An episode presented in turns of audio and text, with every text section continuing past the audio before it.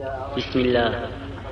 عليه وسلم فسأله عن اللقطة فقال اعرف عفاصها ووكاءها ثم أعرفها سنة فإن جاء صاحبها وإلا فشأنك وإلا فشأنك بها قال فضالة الغنم قال هي لك أو لأخيك أو للذئب قال فضالة الإبل قال ما لك ولها معها سقاؤها وحذاؤها تلد الماء وتأكل الشجر حتى يلقاها ربها متفق عليه. وعنه رضي الله عنه قال قال رسول الله صلى الله عليه وسلم من آوى ضالة فهو ضال ما لم يعرفها رواه مسلم. بسم الله الرحمن الرحيم الحمد لله رب العالمين والصلاة والسلام على نبينا محمد وعلى آله وأصحابه أجمعين. سبق لنا أن رجلا سأل النبي صلى الله عليه وسلم عن اللقطة فقال أعرف عفاصها ما هو العفاص؟ خالد. الوعاء الذي فيه؟ نعم. ووكاءها؟ نعم. ما يربط به العفاص. رباطها الذي يربط به العفاص. نعم. ما هي الحكمة في معرفة ذلك؟ عباس؟ حتى يصفها صاحبها صاحبها. نعم. الحكمة من ذلك حتى يتأكد. إذا جاء واصفها. وانطبق الوصف على ما وجدها عليه صارت له طيب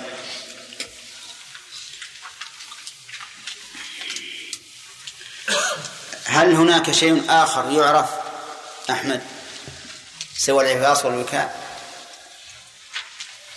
حجم حجم الوعاء أي. وكل ما يتعلق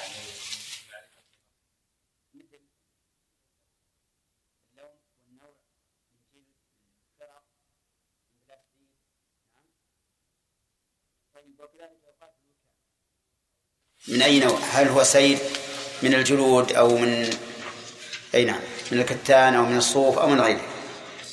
قال ثم عرفها سنة المراد بالسنة هذه يوم يلقاها هل هي هلالية أو شمسية؟ هلالية هلالية وش تقولون؟ صحيح؟ طيب ما الدليل على أنها هلالية؟ هي الأشهر اللي ما هو الدليل؟ الدليل؟ قول الله تعالى. نعم. ما تقول قول؟ قل قول. قول الله تعالى. نعم. وجعلنا الليل والنهار آيتين. لا. يلا بخاري.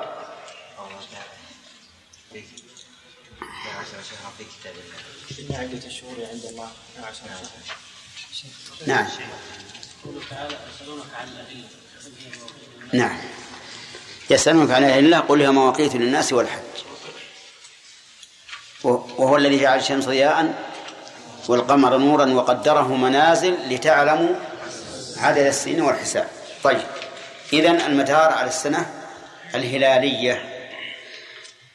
طيب وقفنا على هذه أظن وقفنا على هذه وتكلمنا في آخر الدرس على است- استعمال السنة الميلادية. وبينا أنه سفه. إلا إذا أراد أن يبين أو دعت الحاجة إلى ذلك فليقل السنة الهجرية يبدأ بالسنة الهجرية ثم يقول الموافق لكذا وكذا من السنة الميلادية. قال النبي صلى الله عليه وسلم فإن جاء صاحبها إن جاء صاحبها يعني في هذه المدة مدة السنة وإلا يعني وإلا يأتي فشأنك بها. تقرأ شأنك بالفتح وبالضم. فإن كانت بالضم فهي مبتدأ والجار مجرور بعدها خبر. وإلا وإن قرأت بالفتح فهي مفعول لفعل محذوف. تقديره إلزم شأنك بها أو اتبع شأنك بها أو ما أشبه ذلك. وفي هذه الجملة حذف فعل الشرط وبقاء أداة الشرط. لأن قوله وإلا يعني وإلا يجي وإلا يجئ صاحبها. وإنما جاز حذف فعل الشرط مع بقاء أداة الشرط لأنه معلوم. وقد ذكر ابن مالك رحمه الله قاعدة في المحذوفات في باب المبتدأ والخبر فقال وحذف ما يعلم جائز كما تقول زيد بعد من عندكما. حذف ما يعلم جائز في باب المبتدأ والخبر وغيرهما. كل ما يعلم فحذفه جائز.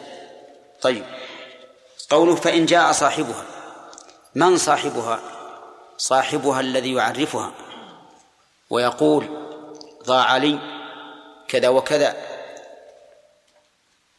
ويصف العفاص ويصف الوكاء ويصف نوع ما فيها أو وجنسه وقدره إن كان معدودا. المهم أنه لا بد أن يضبطها بصفات لا تتجاوزها. وهل يلزم أن يذكر صاحبها الزمن أو لا يلزم؟ لا يلزم. ذكر الزمن ولا ذكر المكان. وذلك لأنها قد تسقط منه في أول يوم من الشهر مثلا ولا توجد إلا في اليوم العاشر من الشهر. وكذلك أيضا ربما لا يدري في أي مكان سقطت. يكون قد مشى مثلا من طرف البلاد إلى طرفها وسقطت منه في وسط البلد أو في طرف البلد الشرقي أو في طرفها الغربي. فالمكان والزمان ليس ذكرهما شرطا. المهم العفاص إيش؟ والوكاء والنوع والعدد إذا احتج إلى ذلك. وكانت مما يعد وقول فإن وإلا فشأنك بها يعني أن الأمر إليك فتدخل في ملكه ويكون تصرفه فيها كما يتصرف في ملكه وذلك بعد السنة. آه، وقد أطلق النبي عليه الصلاة والسلام التعريف لم يقل عرفها سنة كل يوم ولا كل أسبوع ولا كل شهر. فيرجع في ذلك إلى العرف بناء على القاعدة المعروفة أن ما لا يحد شرعا فمرجعه إلى العرف. وعلى هذا قول الناظم وكل وكل ما جاء ولم يحدد بالشرع كالحرز فبالعرف احددي طيب يقول قال فضالة الغنم ضالة ضالة الغنم من باب إضافة الصفة إلى موصوفها. أي فالغنم الضالة يعني ماذا أفعل بها؟ فهي مبتدأ والخبر محذوف. فضالة الغنم يعني ماذا أصنع فيها؟ والضالة من الغنم هي الضائعة الضائعة التي لا تعلم أين تتجه؟ أما إذا كانت الغنمة ماشية في طريقها إلى أهلها فإنه لا يقال إنها ضالة. فلو وجدت شاة في زقاق في البلد تمشي. ليست واقفة يعني لا تدري أين تذهب وليست تتردد يمين ويسار فلا يقال عنها إنها ضالة. لماذا؟ لأن القرينة تمنع أن تكون ضالة حيث أنها سائرة في طريقه وكثيرا من الغنم تسير في طريقها إلى أهلها تخرج تأكل من الأسواق ثم بعد ذلك ترجع إلى أهلها. إنما الكلام على الضالة الضائعة قال هي لك أو لأخيك أو للذئب هي لك يعني الخطاب لمن وجده. يعني لك أيها الواجد أو لأخيك يعني صاحبها أو غيره ممن يجدها بعدك. فالمراد بأخيك ما هو من هو أعم من صاحبها. أو للذئب الذئب المعروف الذي يأكل الغنم. وهذا ليس خاصا بالذئب. المراد بذلك ما يأكل الغنم سواء كان ذئبا أو سبعا آخر كالنمر والأسد وما أشبهه. المهم أن الرسول صلى الله عليه وسلم ذكر الذئب لأنه الغالب في الجزيرة العربية وإلا فغير الذئب مثل الذئب. طيب هي لك متى؟ إن أخذتها أو لأخيك؟ إن تركتها وسلمت من الذئب أو للذئب إن تركتها وأكلها الذئب. طيب إذا أكلها الذئب فعلى من يكون الضمان؟ على الذئب. نعم. ليس عليه ضمان؟ طيب لك إن أكلتها فلا ضمان عليك. كما أن الذئب لا ضمان عليه. إن أكلتها أنت فإنه لا ضمان عليك كما أن الذئب لا ضمان عليه. عرفت؟ طيب. أو لأخيك كذلك. إن أكلها أخوك فلا ضمان عليه. فلا ضمان عليه. لأنه لا يضمنها الذئب فكذلك ابن آدم لا يضمنها. هذا هو ظاهر الحديث وهو ما ذهب إليه أهل الظاهر. أهل الظاهر دائما يذهبون إلى الظاهر. فيقولون هي لك ملكك. لأخيك ملكه. للذئب ها ملكه. وإن كان لا يملك لكن إن أكلها لا يضمن. فأنت كذلك إذا أخذتها لا تضمن. لأن لأن إتلافك أنت خير من إتلاف الذئب. فإن إتلاف الذئب لا ينتفع به الآدمي وإتلافك أنت ينتفع به الآدمي فلا ضمان. ولا شك أن هذا هو ظاهر الحديث وأن الإنسان إن شاء أخذها وإن شاء أخذها وهي له من من حين أن يأخذها وإن شاء تركها وأخذها غيره إما صاحبها أو غيره وهي له أي الآخذ وإما أن تكون للذئب. طيب هذا ما ما ذهب إليه أهل الظاهر استنادا إلى ظاهر الحديث ولكن المشهور عند الفقهاء أنه أن الحديث ليس على ظاهره. قالوا هي لك إن لم يأت صاحبها بعد تعريفها سنة لأنه إذا كان الرسول صلى الله عليه وسلم ذكر أن اللقطة تعرف سنة فلا فرق بينها وبين الضالة لأن كل منهما مال محترم.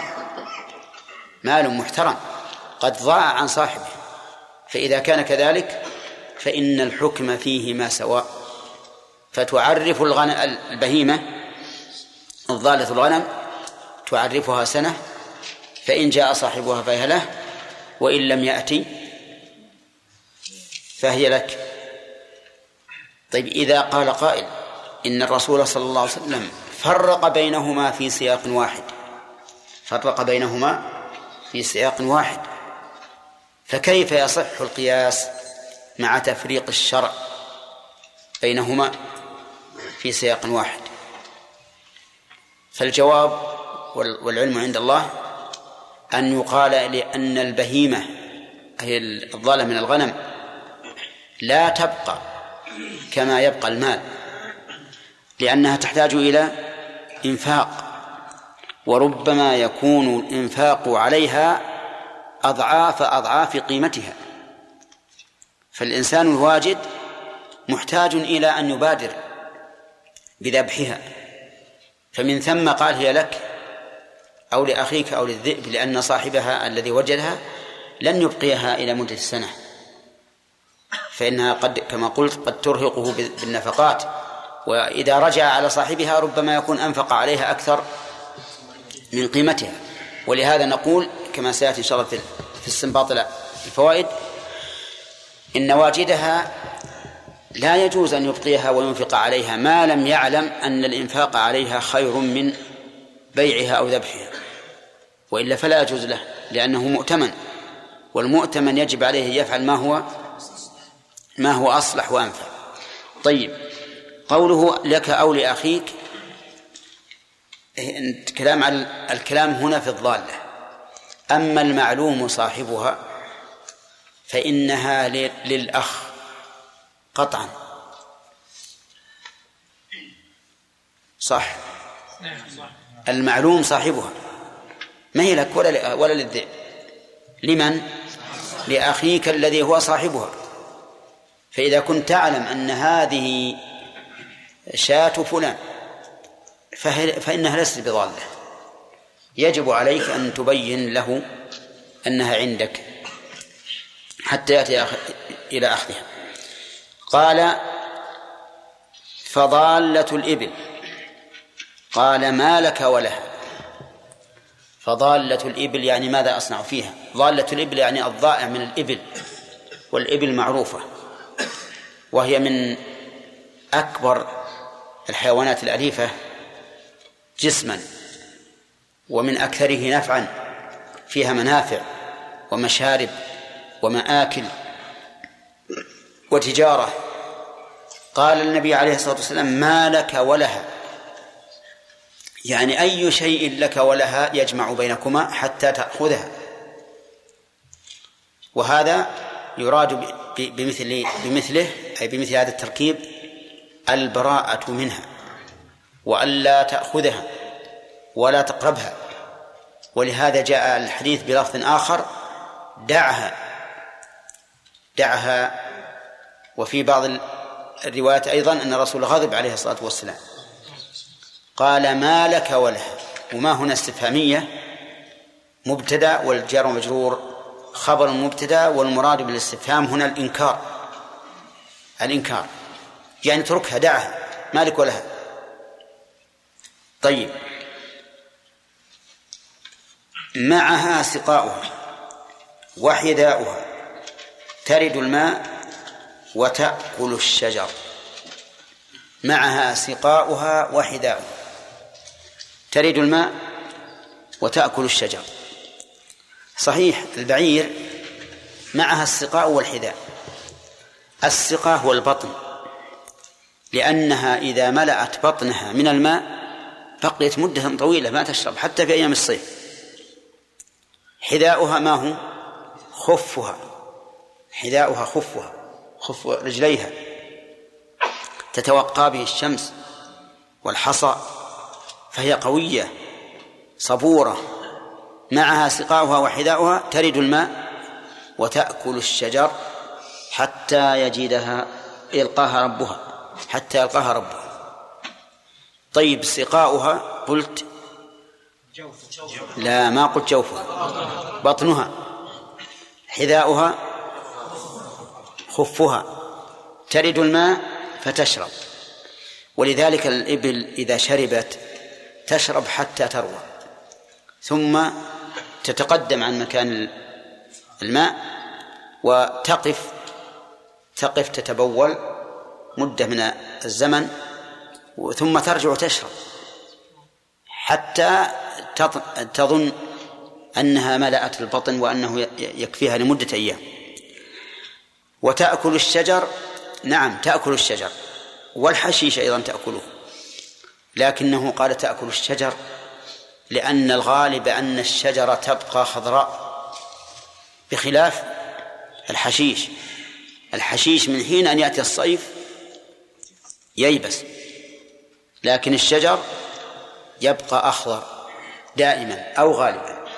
فلهذا قال تأكل الشجر.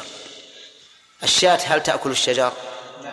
ما تأكل إلا الشجرة القصيرة إلا غنم الحجاز. فغنم الحجاز تأكل الشجر. لأنها تصعد للشجرة. تصعد للشجرة وخفيفة لكن الغالب أن الإبل أن الغنم لا تأكل الشجر إلا الشجر القصير قال حتى يلقاها ربها. حتى يلقاها ربها. أو هي تصل إلى ربها. يعني يلقاها إما هو الذي يطلبها حتى يجدها أو هي تصل إليه. هذا الحديث فيه فوائد. فوائد عديدة. أولا حرص الصحابة رضي الله عنهم على السؤال لأنهم يريدون أن يعبدوا الله على بصيرة والإنسان الذي يريد ذلك لا بد أن يسأل. فمن حرصهم كانوا يسألون النبي عليه الصلاة والسلام عن كل شيء. ثانيا أن الدين الإسلامي كما نظم كما نظم العبادة وهي معاملة الإنسان بينه وبين ربه فقد نظم المعاملة بينه وبين العباد وذلك في المعاملات. فالدين الإسلامي ليس مقتصرا على العبادة التي بين الإنسان وبين ربه ولكنه شامل منظم للحياة كلها. حياة التي يتعامل الإنسان فيها مع ربه والتي يتعامل فيها مع عباد الله. ومن آمن ببعض الكتاب وكفر ببعض فهو كافر به كله. من قال أنا أعترف بالدين الإسلامي فيما يتعلق بالعبادات فقط. وأما وأما المعاملات فإنها من شؤون البشر. ينظمونها. ما معك كتاب يا أخ؟ أي وليس للدين فيها مدخل. من اعتقد هذا الاعتقاد فهو كافر حتى بدين العبادات. لأن الله تعالى يقول إن الذين يكفرون بالله ورسله ويريدون أن يفرقوا بين الله ورسله ويقولون نؤمن ببعض ونكفر ببعض ويريدون أن يتخذوا بين ذلك بين ذلك سبيلا أولئك هم الكافرون حقا. وقال لبني إسرائيل منكرا عليهم أفتؤمنون ببعض الكتاب وتكفرون ببعض؟ فما جزاء من يفعل ذلك منكم إلا خزي في الحياة الدنيا ويوم القيامة يردون إلى أشد العذاب. وهذا وهذا العقاب لا يصح أو لا يصلح إلا لمن؟ للكافر. ويقال لهذا الإنسان من الناحية العقلية إذا كنت تؤمن بالله ربا في العبادة أو في تنظيمه للعبادة لزمك أن تؤمن به ربا في تنظيمه للمعاملة بين الخلق. إذا قال لك الله حرم الربا تقول والله ما أقبل. الربا ثروة اقتصادية. ينمي الاقتصاد وينعش الحياة. ما نقبل هذا التحريم. وش يكون هذا؟ هذا إيمان بالله ربا أبدا. إذا قال حرم الله الزنا قال لا الزنا. الزنا إذا كان واحد فقير وشاب وعنده شهوة قوية دعوه يتمتع ويتلذذ. وبعدين إذا أغناه الله يتزوج نقول كيف تعمل هذا؟ وليستعفف الذين لا يجدون نكاحا حتى يغنيهم الله من فضله. كيف تؤمن بالله وأنت تقول هذا الكلام؟ إذا حرم الله الميسر قال لا الميسر يمكن يمسي الإنسان فقيرا أفقر من كل واحد ويصبح غنيا مليارا. نقول أيضا يمكن يمسي مليارا. نعم. ويصبح أفقر عباد الله.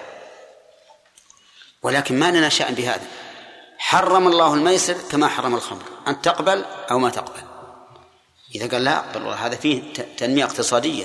شوف الدول الغربية كيف اغتنت. نقول إيش؟ نقول هذا كفر. ما رضيت بالله ربا. ونقول لك أيضا الدول الغربية تعاني من من الطبقيات. طبقة غنية جدا وطبقة فقيرة. ما هناك تكافل اجتماعي. أبدا لا يعرفون زكاة ولا صدقة ولكنها وحوش. ترعى وتشبع ولو مات غيرها جوعا. على كل حال أقول إن في هذا الحديث دليل على أن الشريعة نظمت ها المعاملة بين الخلق كما نظمت المعاملة بين الخالق وأن العبد الحقيقي لله هو الذي يأخذ بتنظيم الله في هذا وهذا. ومن أخذ بتنظيم الله في العبادة دون المعاملة فإنه متبع لهواه لا لشرع الله. من فوائد هذا الحديث أن أن الإنسان إذا وجد لقطة وجب عليه أن يعرف هذه الأمور التي ذكر الرسول عليه الصلاة والسلام العفاص والوكر. لكن لم يقيد الرسول المعرفة والمراد المعرفة التي يتميز بها المعرف يعني معرفة تامة في اللون. الشكل إذا كان مشكل النوع كل شيء كل ما فيه معرفة للعفاص والوكا ولم يفصح السائل ولا النبي صلى الله عليه وسلم بحكم التقاط اللقطة. هل يلتقطها أو أو لا؟ وهذه المسألة حسب النصوص الشرعية. في الأصل مباحة. في الأصل مباحة. يعني لا نقول لك متى وجدت لقطة فخذها ولا نقول لك متى وجدت لقطة فلا تأخذها. الأمر راجع إليك. مباح. إلا أن العلماء يقولون قد تجب اللقطة قد يجب الالتقاط وقد يستحب وقد يحرم. فقالوا إنه إما أن يحرم هو في الأصل مباح لكن قد يجب وقد يستحب وقد يحرم. كم هذه؟ لا أربعة أحكام. الإباحة الأصل. يجب إذا كانت اللقطة في مكان لا تأمن أن يجدها شخص فيكتمها لأن اللصوص أو أهل الطمع والشح كثيرون. فتخشى إن تركتها أن يعقبك عليها رجل إيش؟ يأخذها ويأكلها. فهنا يجب عليك أن تأخذها. يجب عليك أن تأخذها لأن هذا فيه حفظ لمال أخيك. لا سيما إذا كنت تعلم صاحبها. متى يحرم؟ يحرم إذا كان لا يأمن نفسه عليها. إذا كان لا يأمن نفسه عليها. كيف لا يأمن نفسه؟ نعم إنسان يعرف أنه ذو طمع شديد. وأنه لو أخذها ها أكلها. لا يأمن نفسه. هنا نقول يحرم عليك أن تأخذها. دعها. كذلك يحرم أن تأخذها إذا كانت في مكة. إلا إن كنت تريد أن تنشدها دائما. يعني لقطة في مكة ما تؤخذ. محترمة. إلا لإنسان يريد أن ينشدها دائما. دليل ذلك قول النبي صلى الله عليه وسلم لا تحل ساقطتها إلا لمنشد. إلا لمنشد. يعني إلا إذا كنت بتأخذها تنشدها مدى الدهر. وهذا أمر لا يستطيعه الإنسان. ولهذا يتأكد على المسؤولين في مكة أن يجعلوا طائفة من الأمناء تتلقى ما يلقط في مكة من أجل أن تريح الناس ويكون ذلك أقرب لحفظ الملتقطات. واضح؟ وفي الحرم المكي أو في المسجد الحرام طائفة تتلقى هذا. فإذا وجدت شيئا في المسجد الحرام فاذهب به إلى هذه الطائفة وتبرأ ذمتك. لأنه أحيانا يجد الإنسان في المسجد الحرام أشياء ثمينة. يجد دراهم كثيرة يجد تابعية يجد آه، أشياء مهمة. نعم؟ يجد حلي. المهم أنه من فضل الله أنه يوجد في المسجد الحرام طائفة نصبتهم الدولة من أجل تلقي هذه الملتقطات. وهذا فيه راحة. وش بقي علينا المستحب؟ يستحب التقاط اللقطة إذا غلب على ظنه أنه يؤدي الواجب من التعريف وأن ذلك أحفظ من تركها. وأن ذلك أحفظ من تركها. فهنا يستحب أن يأخذها. يستحب لكن إن كان يخشى أن تشق عليه وأن تصده عما هو أنفع وأهم فلا يأخذها هذا حكم الالتقاط. من فوائد هذا الحديث وجوب تعريفها سنة لقوله ثم عرفها سنة وكيفية التعريف أن يطلب من يعرفها. فيقول من ضاعت له الضائعة في المكان الفلاني.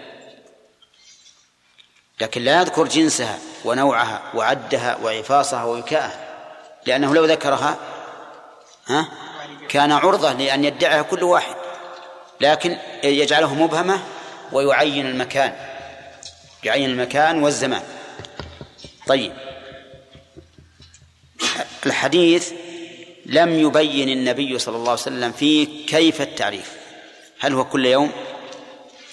أو كل أسبوع؟ أو كل شهر؟ أو كيف ذلك؟ وإذا كان لم يبينه الرسول صلى الله عليه وسلم رجع في ذلك إلى العرف. والعرف يقتضي أن تتابع التعريف أول ما تجدها.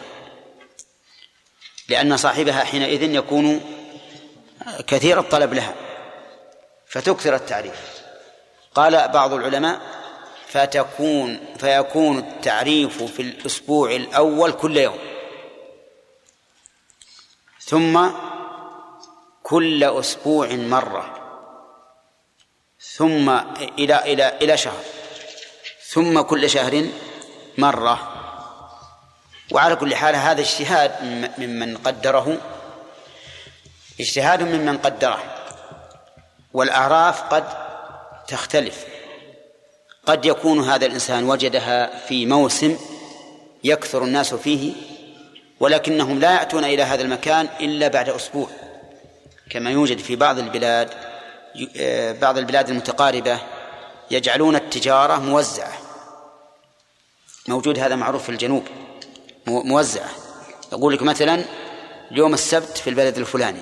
تجتمع التجار والبضائع في البلد هذا. يوم الأحد مثلا أو يوم الاثنين في البلد الثاني. يوم الأربعاء في البلد الثالث. وهكذا. ف فهنا نقول إذا كنت وجدتها في مكان الموسم فلا حاجة أن تعرفها كل يوم. تعرفها في هذا الموسم في مكان الموسم. وإذا جاء الأسبوع الثاني تعرفها. فما دام الأمر راجعا إلى العرف فإننا لا نحدده. لكن التحديد الذي ذكره بعض العلماء والذي ذكرته لكم هذا مقارب أن يكون في الأسبوع الأول كل يوم في الشهر الأول كل أسبوع في الشهر الثاني وما بعده كل شهر مرة. طيب وسائل التعريف كيف نقول؟ بأي طريق نعرف؟ قال العلماء يعرف عند أبواب المساجد. ما هو في المسجد؟ عند باب المسجد. من ضاع له شيء؟ شيء الفلاني. طيب. لكن لو عرفها في نفس المسجد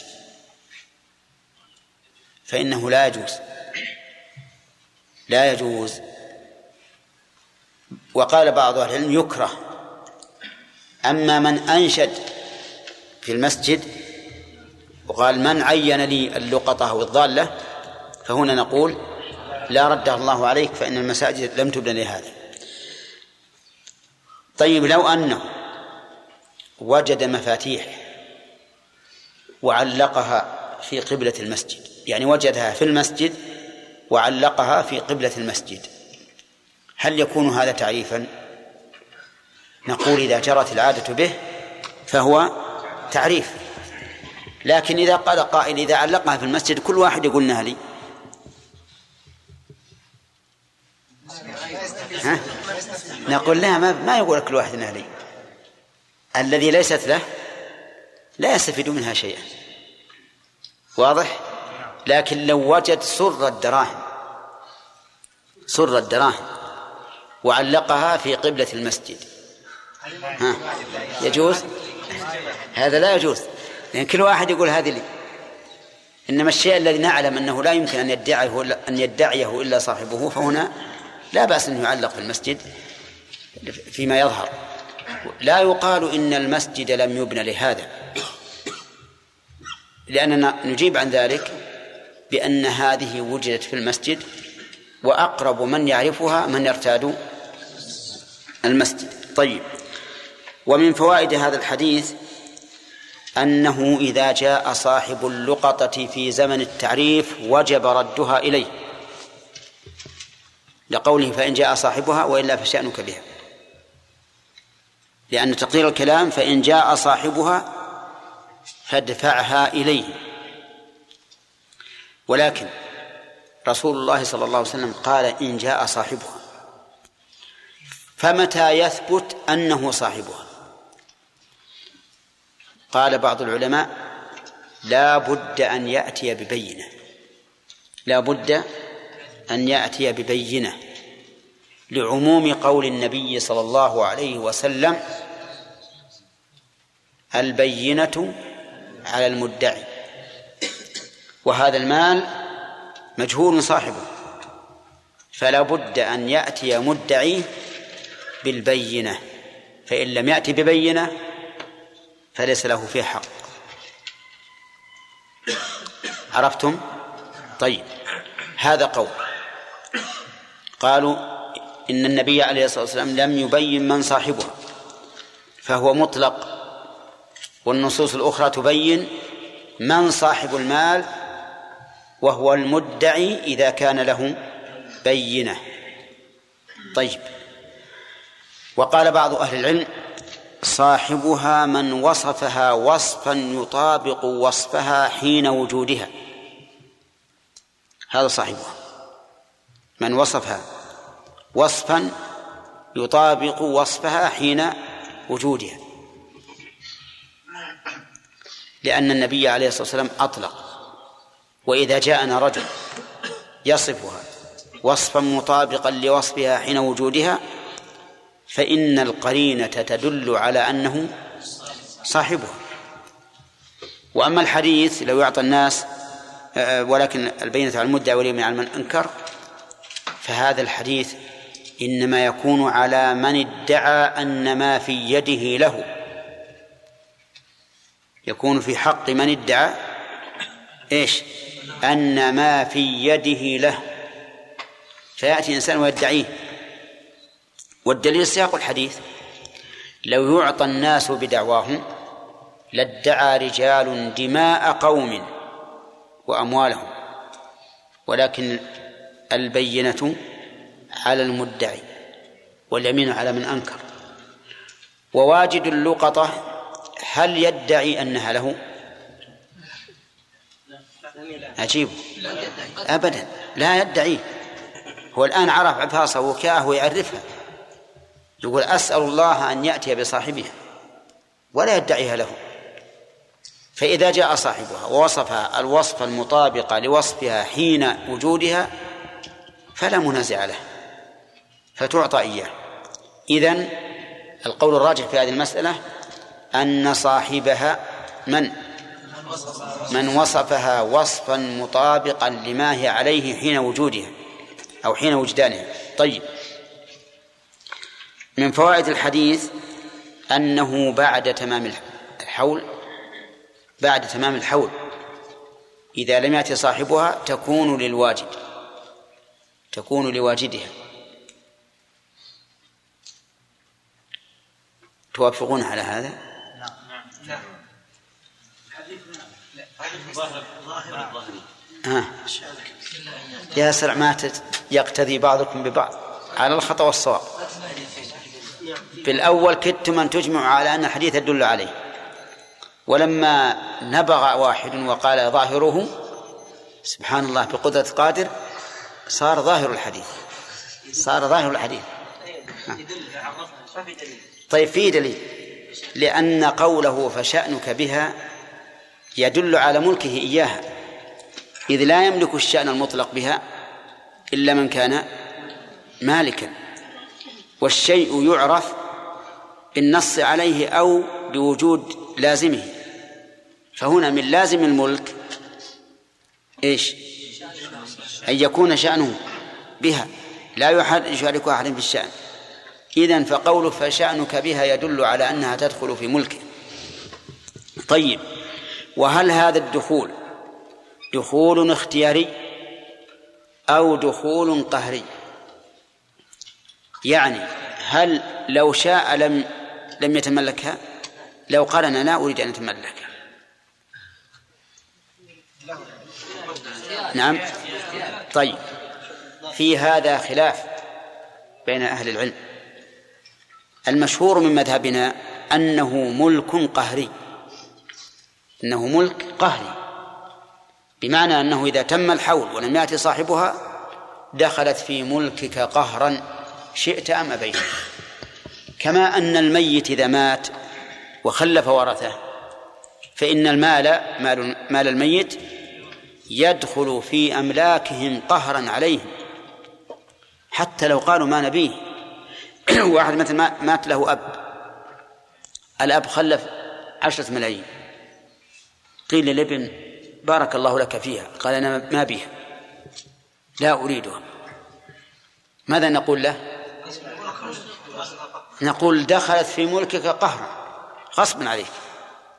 حتى لو قال لا أبيها لا أريدها نقول نعم حتى لو قال لأن الله ملكك. يوصيكم الله في أولادكم للذكر مثل حظ الأنثيين. لم يملكك المخلوق حتى نقول باختيارك الذي ملكك الله. فهو داخل في ملكك قهرا. فكذلك اللقطة ملكك إياها من؟ رسول الله صلى الله عليه وسلم. إذن فهي دخلت في ملكك قهرا. مالك خيار. تدخل في ملكك قهرا ويكون ضمانها عليك عينا ومنفعة نعم. طيب. إذن نقول من الفوائد أنه إذا تم الحول دخلت اللقطة في ملك الواجد إيش؟ قهرا عليه شاء أم أبى طيب يترتب على هذا لو كان الإنسان الذي وجدها مدينا وله غرماء يطالبونه ووجد عشرة آلاف ريال عرفها إلى تمام السنة فلم تعرف تمت السنة أين مصير العشرة؟ تدخل في ملكه قهرا. فإذا جاء الغرم يطلبونها قال يا جماعة أنا ما عنديش قالوا عندك عشرة آلاف ريال. قال أنا لا أريدها. أنا لا أريدها. ماذا يقولون؟ يقول نحن نريدها. هي دخلت في ملكك قهرا. شئت أم أبيت. وعلى هذا فيلزم بأن يسدد الدين من هذه الدراهم التي وجدها. ما علمت أنه خلص الواجب أخذنا منه.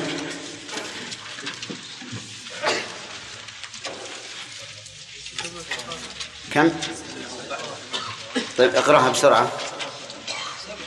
اقرأها يا عليان.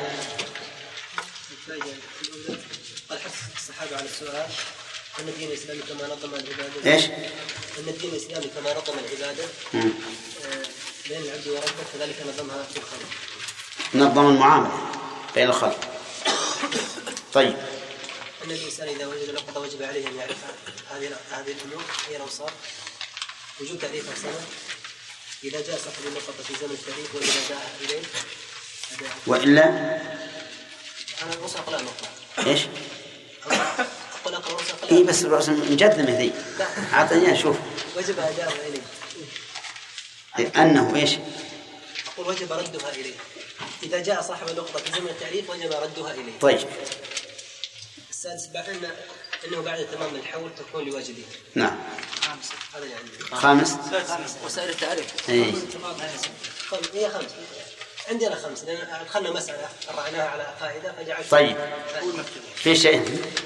طيب. نعم.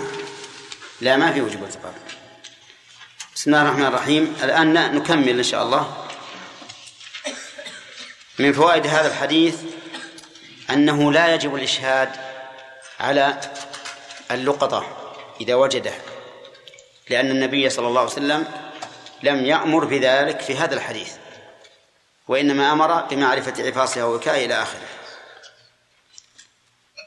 من فوائد هذا الحديث أن التعريف لا يتقيد بيوم معين أو أسبوع معين بل يرجع في ذلك إلى العرف لأن النبي صلى الله عليه وسلم لم يقيده.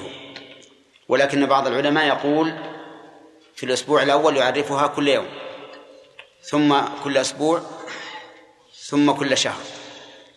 ولكن المرجع في هذا العرف يتحرى في الأيام والأماكن التي يكون وجود صاحبها فيها أقرب. من فوائد هذا الحديث أيضا أنه إذا كان يعرف صاحبها فإنه لا يحتاج إلى تعريف بل يسلمها إليه إما بحملها إليه أو بإخباره بها. يؤخذ من قوله فإن جاء صاحبها لأن المعنى إن جاء صاحبها فأدها إليه فإذا كنت عارفا صاحبها من أول فلا حاجة إلى التعريف.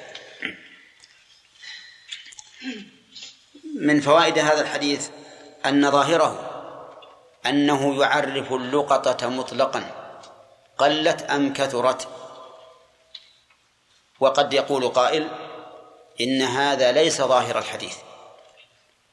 لأن قوله اعرف عفاصها ووكاءها يدل على أنها هبة ذات أهمية. قد جعلت في في وعاء وقد أوكي عليها الوكاء. وهذا يدل على أنها ذات أهمية. فإن كان الأمر كذلك فهو واضح. وإن لم يكن كذلك وجب أن يقيد إطلاق هذا بالحديث الذي قبله. وهو أنه إذا كانت اللقطة يسيرة لا يهتم بها عادة فهي لواجدها ولا تحتاج إلى تعريف لأن رسول الله صلى الله عليه وسلم قال في التمرة لولا أني أخاف أن تكون من الصدقة لأكلتها. واضح يا جماعة؟ إذا لنا في هذا تخريجان. أحدهما أن نقول إن هذا الحديث يدل على أن اللقطة ذات منين تؤخذ؟ من أنها ذات عفاص ووكاء. أو يقال إن كان إن كان مطلقا فيقيد بالحديث السابق. من فوائد هذا الحديث أن أجرة التعريف على الملتقط أن أجرة التعريف على الملتقط. من أين تؤخذ؟ من قوله عرفها. فالأمر موجه إلى الملتقط. وعلى هذا فإذا كان التعريف يحتاج إلى أجرة فالأجرة على الواجد لأنه هو المطالب بالتعريف. عرفتم يا جماعة؟ فمثلا إذا وجد له سرة فيها ألف درهم واستأجر معرفا بمائة درهم فمائة الدرهم على من؟ على الواجد. وإذا وجد صاحب اللقطة أعطي الألف كاملا. وهذا ما ذهب إليه الفقهاء المتأخرون من أصحاب الإمام أحمد. وقالوا إن الأجرة على المعر... على الواجد. وقيل بل الأجرة على صاحب اللقطة على ربها على رب اللقطة. قالوا لأن هذا التعريف من مصلحته فهو الغانم والغرم بالغنم فإذا كان هو الغانم وجب أن يكون هو الغارم. وعلى هذا فتكون أجرة التعريف على من؟ على رب اللقطة. وهذا القول هو الصحيح. لأنه لأن التعليل قوي كما عرفت. تعليل قوي. وإيجاب الشارع التعريف إنما هو من أجل حفظها على صاحبها لأنه لو لم يعرفها لم يتمكن صاحبها من الوصول إليها. فإذا كان التعريف لمصلحة صاحبها فكيف يلزمني أن أقوم بما يعود إلى مصلحته؟ وهذا القول هو الصحيح أن التعريف أجرته على صاحب اللقطة. نعم. من فوائد هذا الحديث أن الملتقط الواجد إذا تمت السنة فإنه يملكها ملكا تاما لقوله وإلا فشأنك بها.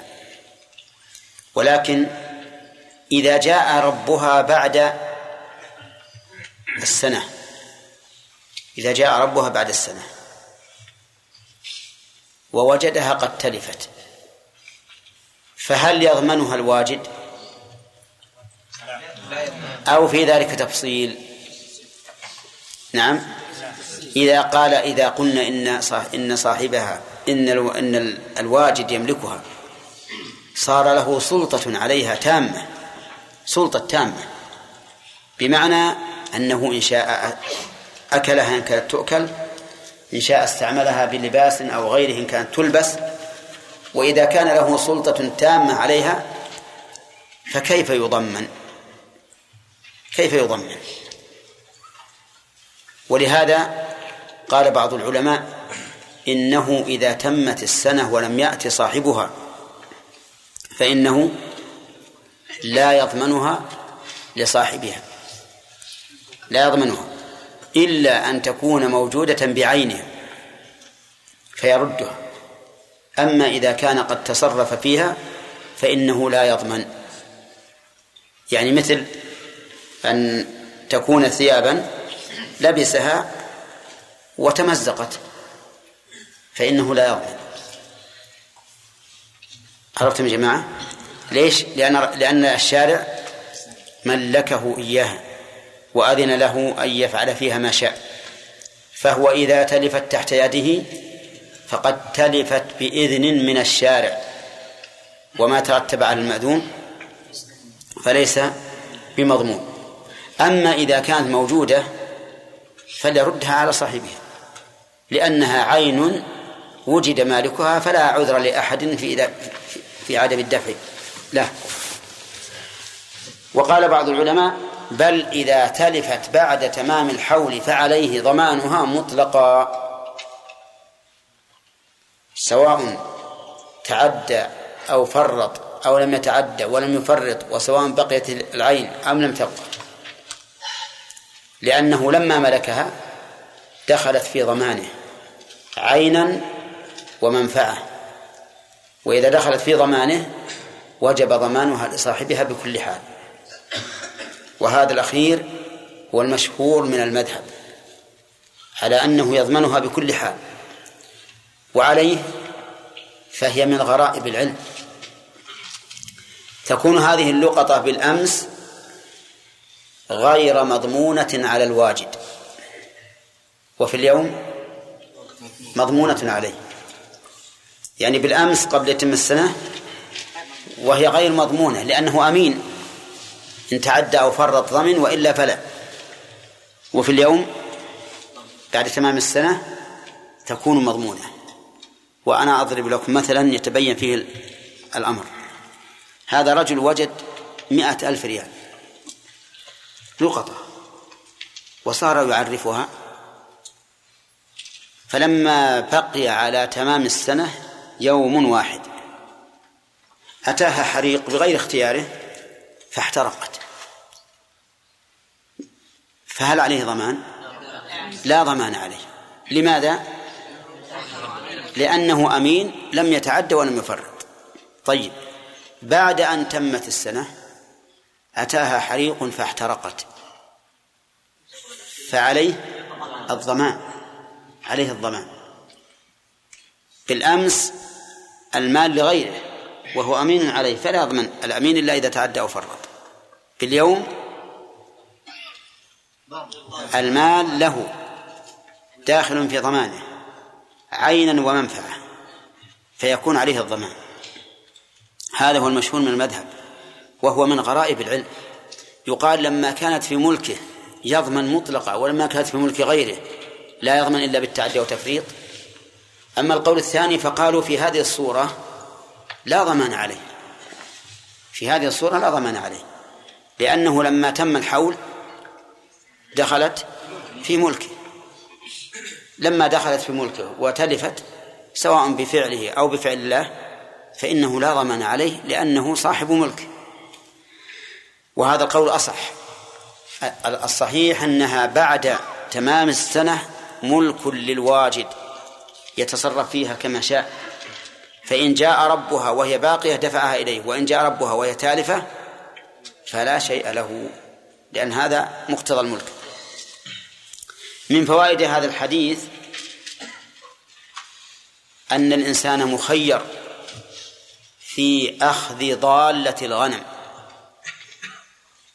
لقوله هي لك أو لأخيك أو للذئب.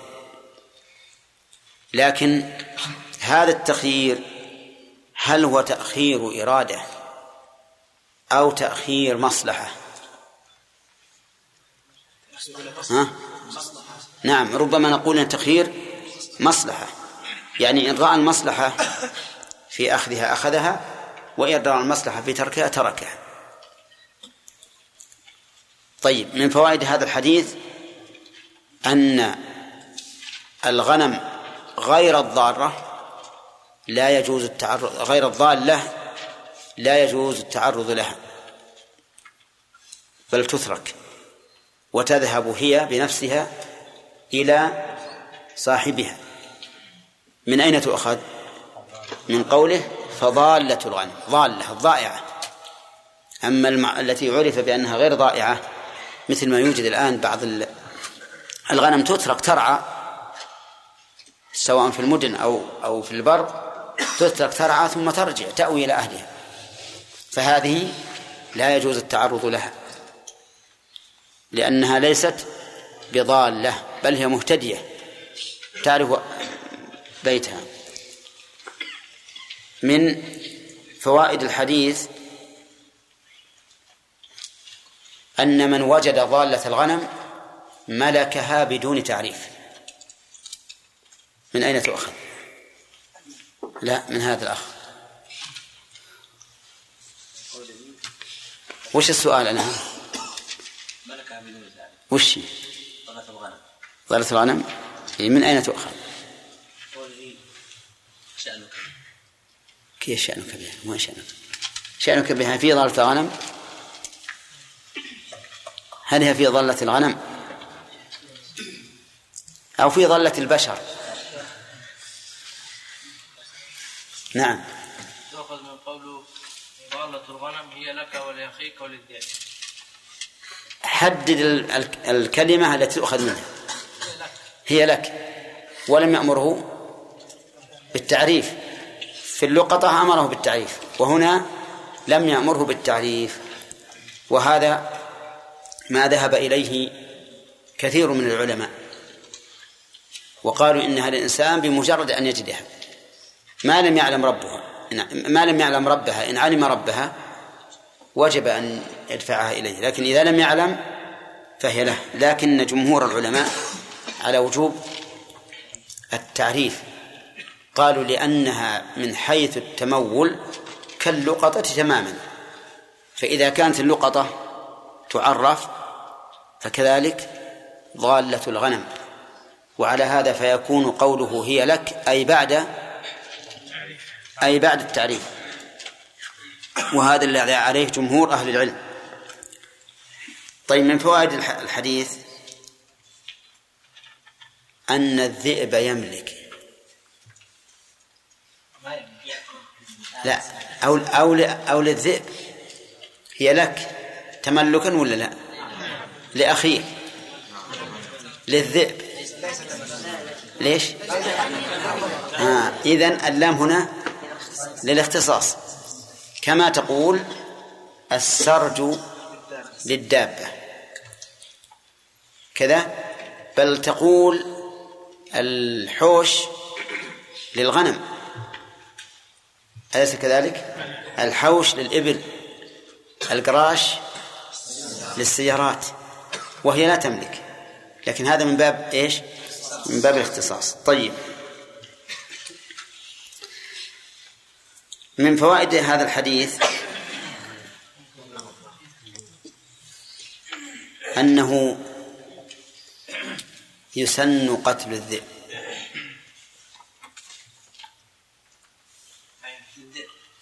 يسن قتل الذئب من أين تؤخذ؟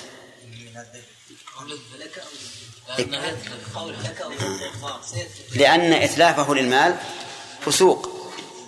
وقد قال النبي عليه الصلاة والسلام خمسة من الدواب كلهن فاسق أو فواسق لأنها تؤذي. وهذا أيضا يؤذي بأكل الأموال. وهو كذلك أي أنه يسن قتل الذئب. وكل مؤذن فإنه يسن قتله. لكن ما آذى بطبعه سن قتله وإن لم يؤذي. وما آذى عرضا أذية طارئة فإنه لا يقتل إلا حين يكون مؤذيا إلا حين يكون مؤذيا. فمثلا الإبل الأصل فيها أنها لا تؤذي. فلو فرض أن بعيرا منها صار ضاريا يأكل الناس فإنه يقتل.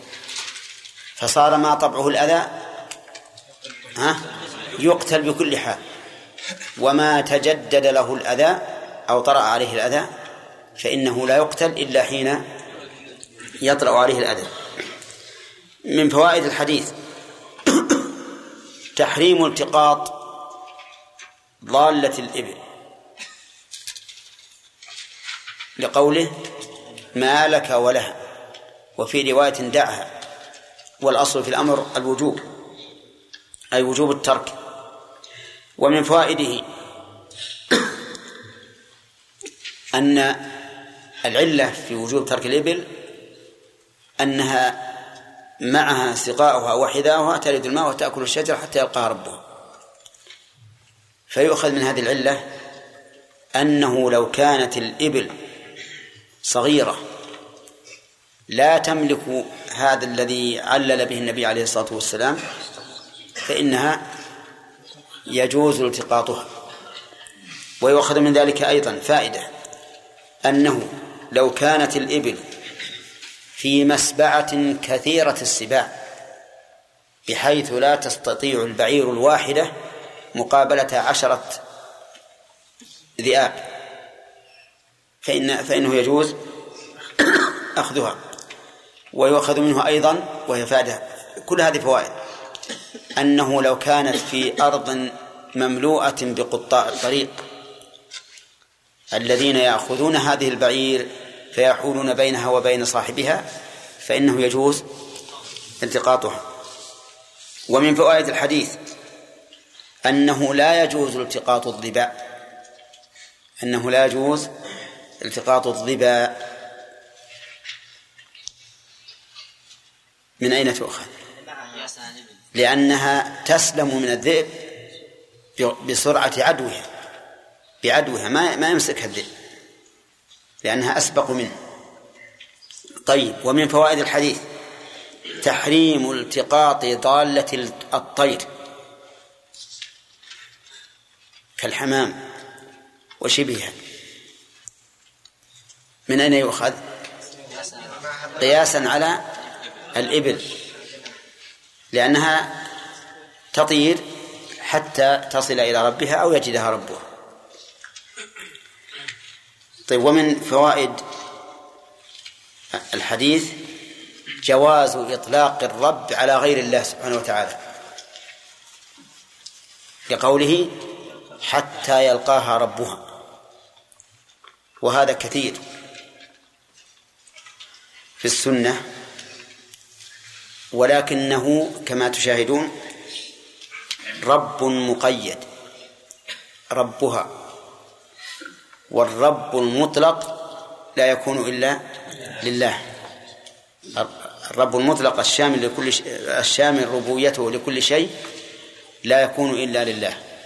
أما المقيد مثل رب الدار رب البعير رب السيارة فهذا لا بأس به. جائز. ومن فوائد الحديث تحريم التقاط البقر.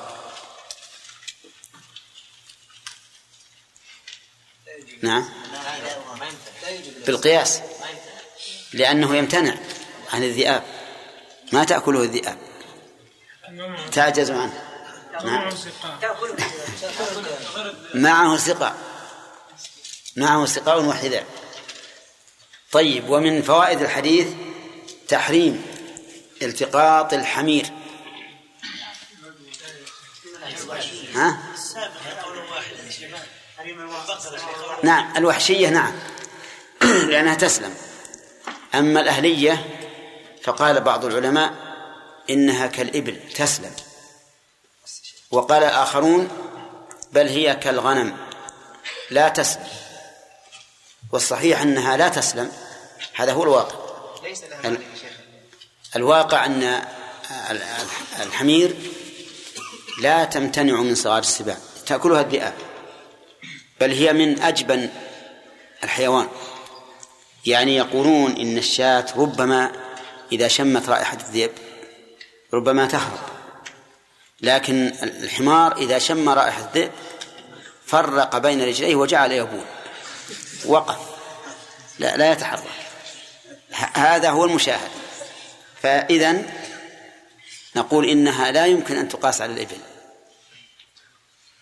لأنها لا تتحمل أن تأكل الشجر وترد الماء حتى يجدها ربها أو حتى يلقاها ربها. بل هي من من أجبن من أجبن الحيوان. كما أنها أيضا من أبلد الح- الحيوان. ولهذا قال لي بعض مشايخنا الحمار أدل ما يكون لمكانه يعني مكانه الذي يستوطنه لأنه ما عنده التفكير مركز على الأمور الحسية. وهو يقول ولذلك من ليس عندهم تفكير من بني آدم تجدهم أدل ما يكون للبيوت. نعم؟ لكن هذا الظاهر غير مسلم. هذا غير مسلم. إنما بالنسبة لدلالة ال- الحمار إلى بيته ومأواه هذا شيء مشهور. مشهور. وهو يعلله شيخنا هذا الذي درسنا يعلله بأنه بليد لا يفكر.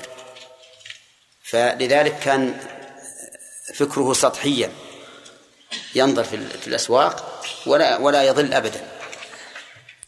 طيب انتهى الكلام على هذا الحديث فالفوائد اللي فيه فوائد كثيرة غزيرة. بقي علينا مسائل تتعلق بالحديث. إذا وجد شاة فمن المعلوم أن الشاة تحتاج إلى نفقة أكل شرب تدفئة تضليل عن الحر فنفقات هذه فهذه النفقات على من؟ هذه النفقات على صاحبها حتى تتم سنة فإذا تمت سنة فهي على من؟ على الواجد هذه واحدة ثانيا إذا كانت فيها نماء ونتاج كما لو كانت شاة فيها لبن فيها ولد فلمن يكون النماء؟ نعم. النماء قبل تمام السنة لصاحبها وبعد تمام السنة لواجدها. لماذا؟ لأنها قبل تمام السنة ملك لصاحبها وبعد تمام السنة ملك لواجدها. طيب النماء المتصل كالسمن لأن اللبن والولد نماء منفصل. النماء المتصل كالسمن. يعني هذه سمنت فهل هو لصاحبها أو لواجدها؟ ما كان قبل الحول فلا شك أنه لصاحبها لأن عليه النفقة وله الغنم وما كان بعد الحول. فهو لواجدها.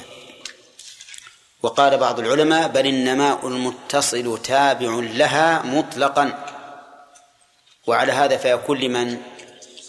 لوا... نعم لصاحبها. لصاحبها إذا وجد. وعلل ذلك فقال إن النماء المتصل لا يمكن تمييزه بخلاف النماء المنفصل. فالنماء المنفصل قبل الحول لصاحبها وبعده لواجدها والنماء المتصل كله لمن؟ لصاحبها مثل أنتم معنا ولا رايحين؟ واضح؟ النماء المتصل مثل إيش؟ كالسمن مثلا هذا نقول إنه لصاحبها مطلقا لكن الصحيح في هذه المسألة أنه ما كان قبل الحول فهو لصاحبها وما بعده لواجدها. فإذا قال قائل كيف نميزه؟ نقول نقوم نقوم هذه الشاة عند تمام الحول تساوي مئتين.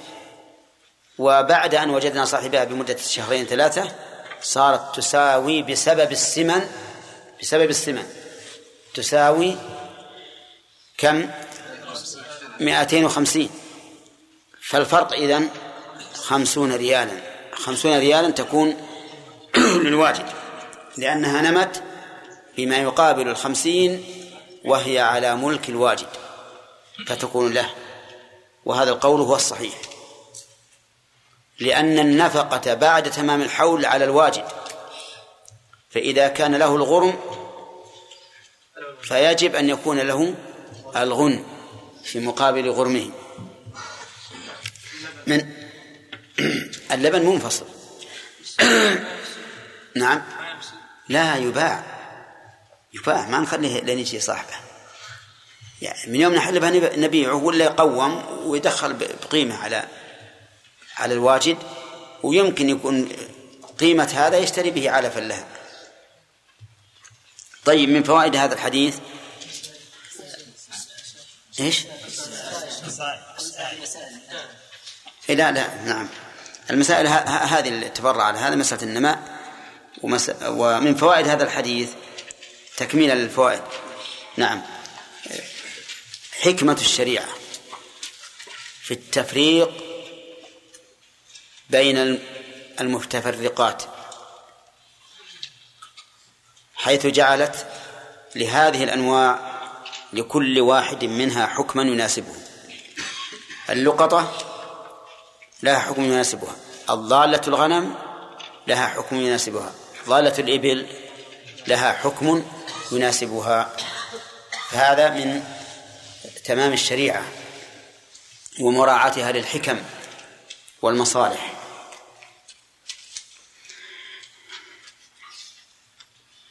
ثم قال المؤلف وعنه رضي الله عنه عن زيد بن خالد قال قال رسول الله صلى الله عليه وسلم من آوى ضالة فهو ضال ما لم يعرفها.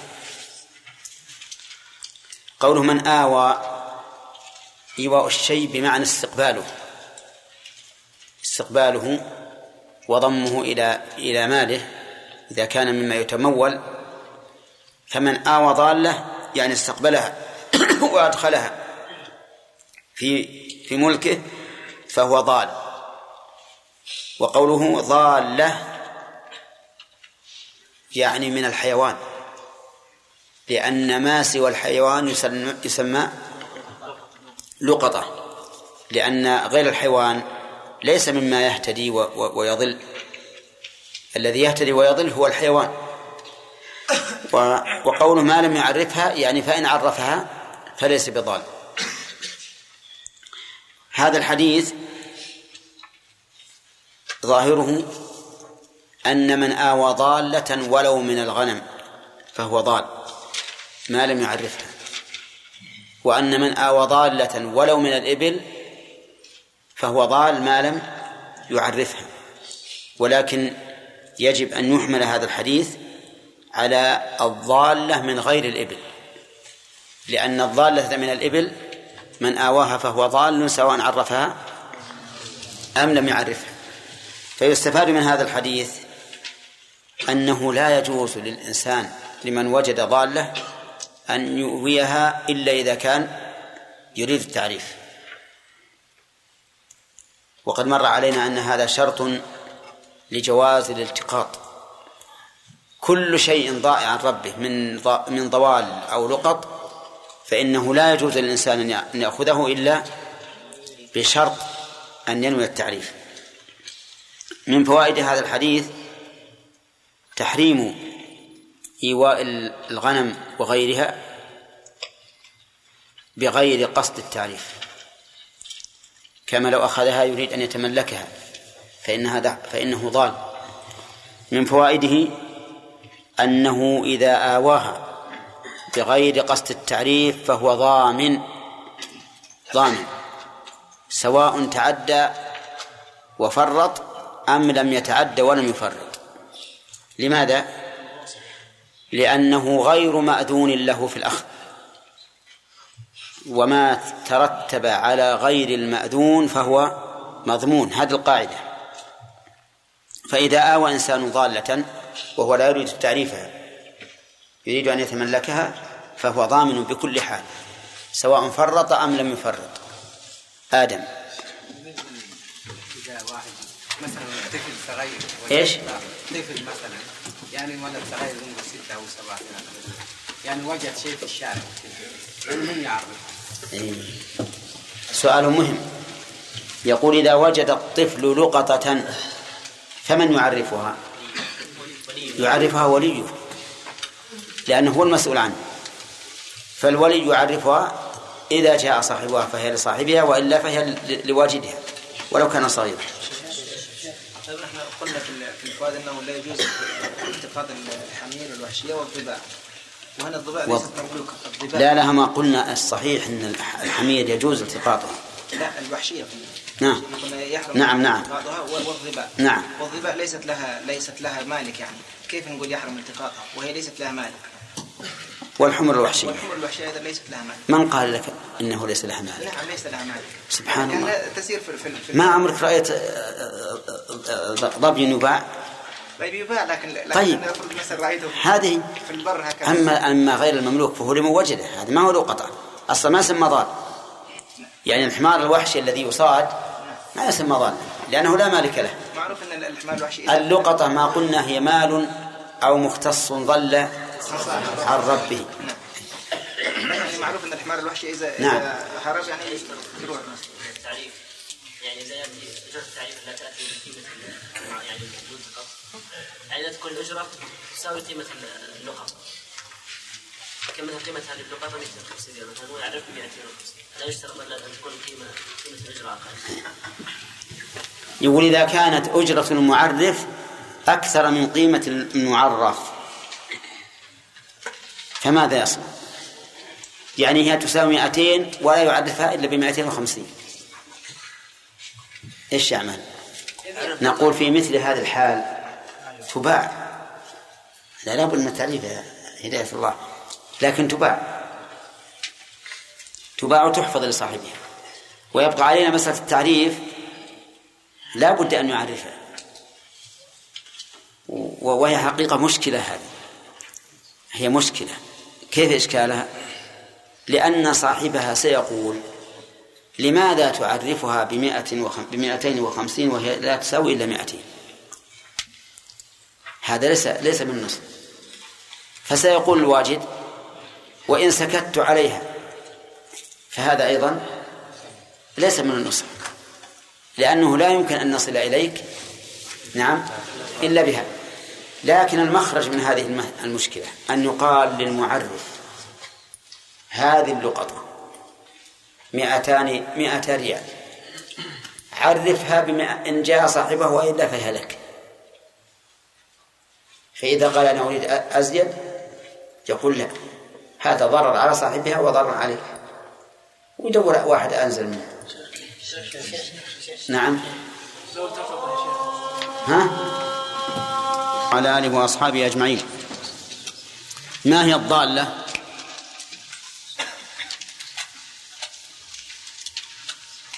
ما هي الضالة؟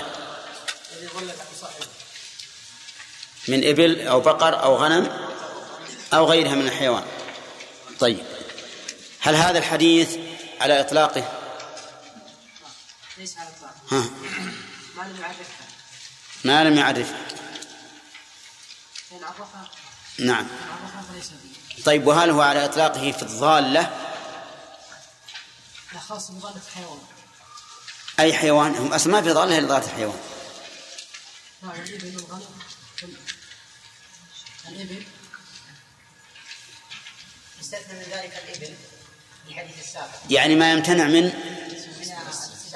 من صغار السباع. ما يمتنع من صغار السباع مثل الإبل. هذا حتى لو عرفها فإنه لا يجوز أن يؤويها. إذن من آوى ضالة المراد بالعموم هنا في ضالة المراد ما سوى الإبل الخصوص. طيب. ثم قال وعن عياض بن حمار رضي الله عنه هذا متدرس الليلة. وعن عياض بن حمار رضي الله عنه قال قال رسول الله صلى الله عليه وسلم من وجد لقطة فليشهد ذوي عدل. من وجد لقطة اللقطة سبق لنا أنها المال أو المختص الذي ضل عن ربه بشرط أن لا يكون زهيدا. فإن كان زهيدا لا تتبعه همة أوساط الناس فليس بلقطة لأن الذي يجده يملكه ما لم يعلم صاحبه. عرفتم؟ هذا مر علينا ونعيده الآن لأهميته. من وجد شيئا وهو يعرف صاحبه فإنه لصاحبه لا يمكن أن يملكه وعليه أن يبلغ صاحبه به أو يوصله إليه. هذا واحد. من وجد شيئا وهو لا يعرف صاحبه فإن كان من الأمور الزهيدة التي لا يهتم بها أوساط الناس فهو ها فهو له. ولا يحتاج إلى تعريف ودليله حديث التمرة. لولا أني أخشى أن تكون من الصدقة لأكلته. من وجد لقطة و وهي ذات أهمية عند أوساط الناس فإنه يجب عليه أن يعرفها بعد أن يعرف عفاصها ووكاءها على ما سبق. من وجد ضالة فإن كانت لا تمتنع من صغار السباع كالإبل ها؟ التمثيل صحيح؟ فإن كانت لا تمتنع من صغار السباع كالإبل. خطأ. لا لا. فإن كانت تمتنع من صغار السباع كالإبل أو لا تمتنع كالغنم. طيب فهذه إن كانت تمتنع من صغار السباع كالإبل فهذه لا يجوز التقاطها ولا إيواؤها. تترك كما قال النبي عليه الصلاة والسلام قال ما لك ولها معها سقاؤها وحذاؤها ترد الماء وتأكل الشجر حتى يجد ربها. وقلنا لكم إن مثل ذلك ما يمتنع من صغار السباع بالطيران أو ما يمتنع من صغار السباع بالعدو. طيب. ضالة الضالة التي لا تمتنع من صغار السباع كالغنم ذكرنا أن العلماء اختلفوا فيها. منهم من قال إنها لصاحبها يعني لواجدها لقوله هي لك فإن تركها فهي لأخيه وإن, وإن لم يجدها أخوه فهي للذئب. ولكن المشهور عند أهل العلم أنها كاللقطة. تعرف سنة فإن جاء صاحبها وإلا فهي لواجدها. لكن ذكرنا في هذا القسم أنه إذا كان يخشى أن تأكل شيئا كثيرا بالنفقة فإنه يبيعه ويحفظ دراهمه قيمتها. طيب ثم قال من وجد لقطة حتى الزهيد؟ لا. لأن الزهيد ليس بشيء ليس بلقطة لواجده. فليشهد ذوي عدل. فليشهد الفاء رابطة للجواب. جواب الشرط الذي هو من؟ وجواب الشرط يجب ربطه بالفاء في مواضع سبعة. يعد لنا عبد الله شهراني. الشافعي؟ الشابحي نعم. يجب قرن جواب الشرط بالفاء في مواضع سبعة. ما تعرفها طيب. أولا أن تكون جملة اسمية. أعطنا البيت. أخصر. اسمية وطلبية طلبية. ما به واو احذف الواو. اسمية. طلبية و... نعم. وبمن ولن. وبما. وبما ولن. وقد. اسمية طلبية وبجامد وبما وقد وبلن وبالتنفيذ. اسمية طلبية وبجامد وبما وقد وبلن وبالتنفيذ. حتى اسمية طلبية وب- وبجامد وبقد وبما وبما وبقد وبلم وبقد وبما وقد وبلن وبلن وبالتنفيذ. طيب. اللي معنا فليشهد. لماذا اقترنت بالفاء؟ لأنها طلبية إذ أن اللام في قوله فليشهد لام الأمر. وقوله ذوي عدل ذوي أي صاحبي. عدل والعدل هو الاستقامة في الدين والمروءة. مأخوذ من العدالة. عدل أي مستقيم في دينه ومروءته. في دينه بأن لا يفعل كبيرة ولا يصر على صغيرة في مروءته بأن لا يفعل ما يخل بالمروءة. طيب. وقوله ذوي عدل أي صاحبي وهو واضح في أنه وصف لمذكر لأن وصف المؤنث أن يقال ذواتي. كما قال تعالى ذواتي أكل. لكن هنا قال ذوي يعني رجلين ذوي عدل. وليحفظ طيب. وإنما أمر بالإشهاد لئلا يحصل نزاع بين الواجد وبين صاحبها إذا وجده. فقد يدعي صاحبها أنها أكثر عددا أو أنها أطيب وصفا. وما أشبه ذلك. فإذا أشهد استراح. استراح على الأقل من اليمين. لا يتوجه إليه اليمين ما دام عنده بينة. واشترط أن يكون ذوي عدل لأن الفاسق لا يقبل خبره ولا يرد. لقول الله تعالى يا أيها الذين آمنوا إن جاءكم فاسق بنبأ فتبين. ما قال فردوه. ولا فاقبلوه. بل قال فتبينوا. لماذا؟ لأن الفاسق قد قد يصدق قد يصدق قد توجد قرائن تدل على صدقه. ولهذا لا يرد خبر الفاسق مطلقا ولا يقبل مطلقا. لكن العدل فليشهد لوي عدل يقبل خبره. ولهذا أمر النبي صلى الله عليه وسلم أن يكون الشاهدين الشاهدان ذوى ذوي عدل أن يكون الشاهدان ذوي عدل. وليحفظ عفاصها ووكاءها. وليحفظ هل المراد بذلك حفظ ذاته؟ أو المراد حفظ ذاته أو أوصافه؟ الثاني.